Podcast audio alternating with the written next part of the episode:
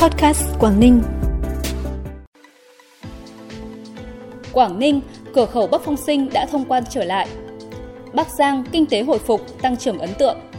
Ngày hội văn hóa dân tộc giao toàn quốc sẽ được tổ chức tại Thái Nguyên từ ngày 6 đến ngày 8 tháng 10 là những thông tin đáng chú ý sẽ có trong bản tin vùng Đông Bắc sáng nay 28 tháng 9. Sau đây là nội dung chi tiết.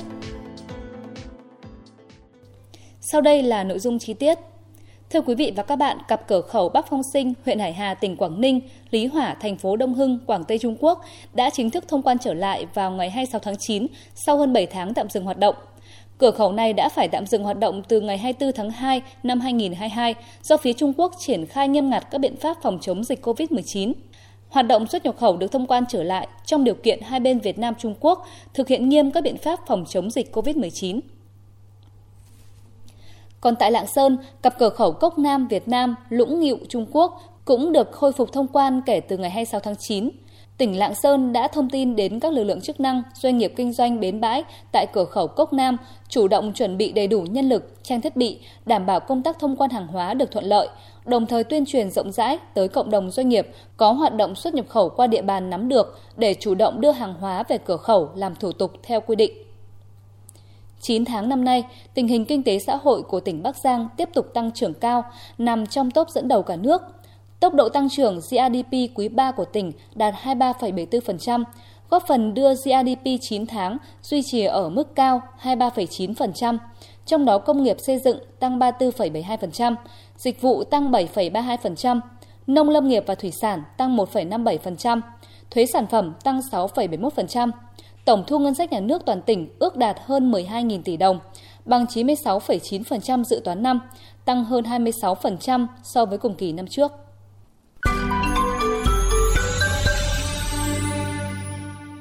Bản tin tiếp tục với những thông tin đáng chú ý khác. Từ ngày 6 đến ngày 8 tháng 10, Ngày hội văn hóa dân tộc giao toàn quốc lần thứ hai sẽ chính thức diễn ra tại tỉnh Thái Nguyên với sự tham gia của 14 tỉnh có đồng bào dân tộc giao sinh sống.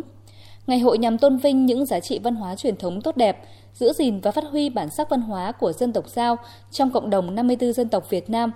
góp phần xây dựng và phát triển văn hóa con người Việt Nam đáp ứng yêu cầu phát triển bền vững đất nước trong giai đoạn mới.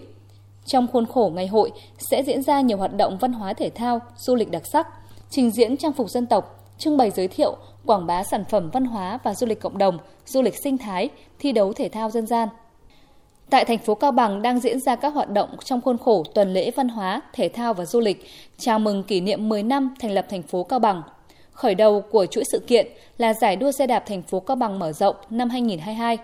Cũng trong dịp này, thành phố Cao Bằng tổ chức lễ khánh thành công trình trọng điểm phố đi bộ ven sông Bằng, liên hoan các câu lạc bộ cùng em khám phá công viên địa chất non nước Cao Bằng,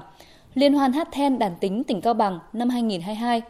tổng kết trao giải và trưng bày triển lãm cuộc thi ảnh đẹp non nước Cao Bằng, trao giải cuộc thi sáng tác ca khúc về thành phố Cao Bằng, công diễn các tiết mục hát then đàn tính đặc sắc. Hoạt động chính sẽ diễn ra vào tối mùng 1 tháng 10 là Liên hoan văn hóa nghệ thuật thể thao đường phố, thu hút khoảng 1.000 diễn viên quần chúng, trình diễn các điệu múa, trang phục dân tộc và các trò chơi dân gian chào mừng lễ kỷ niệm 10 năm xây dựng và phát triển thành phố Cao Bằng.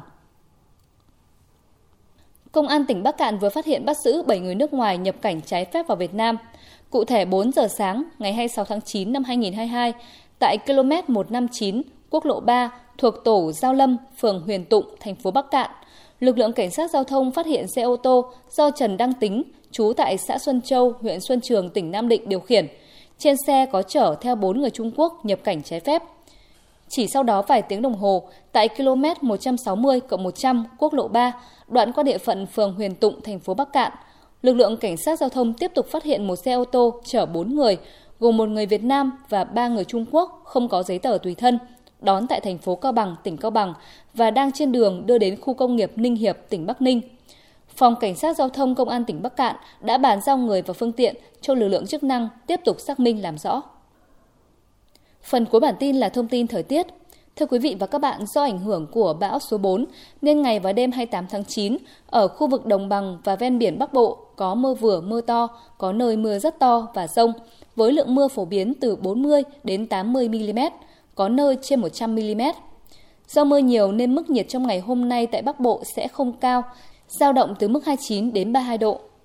Thông tin thời tiết đã khép lại bản tin ngày hôm nay. Cảm ơn quý vị và các bạn đã quan tâm đón nghe. Xin kính chào tạm biệt và hẹn gặp lại.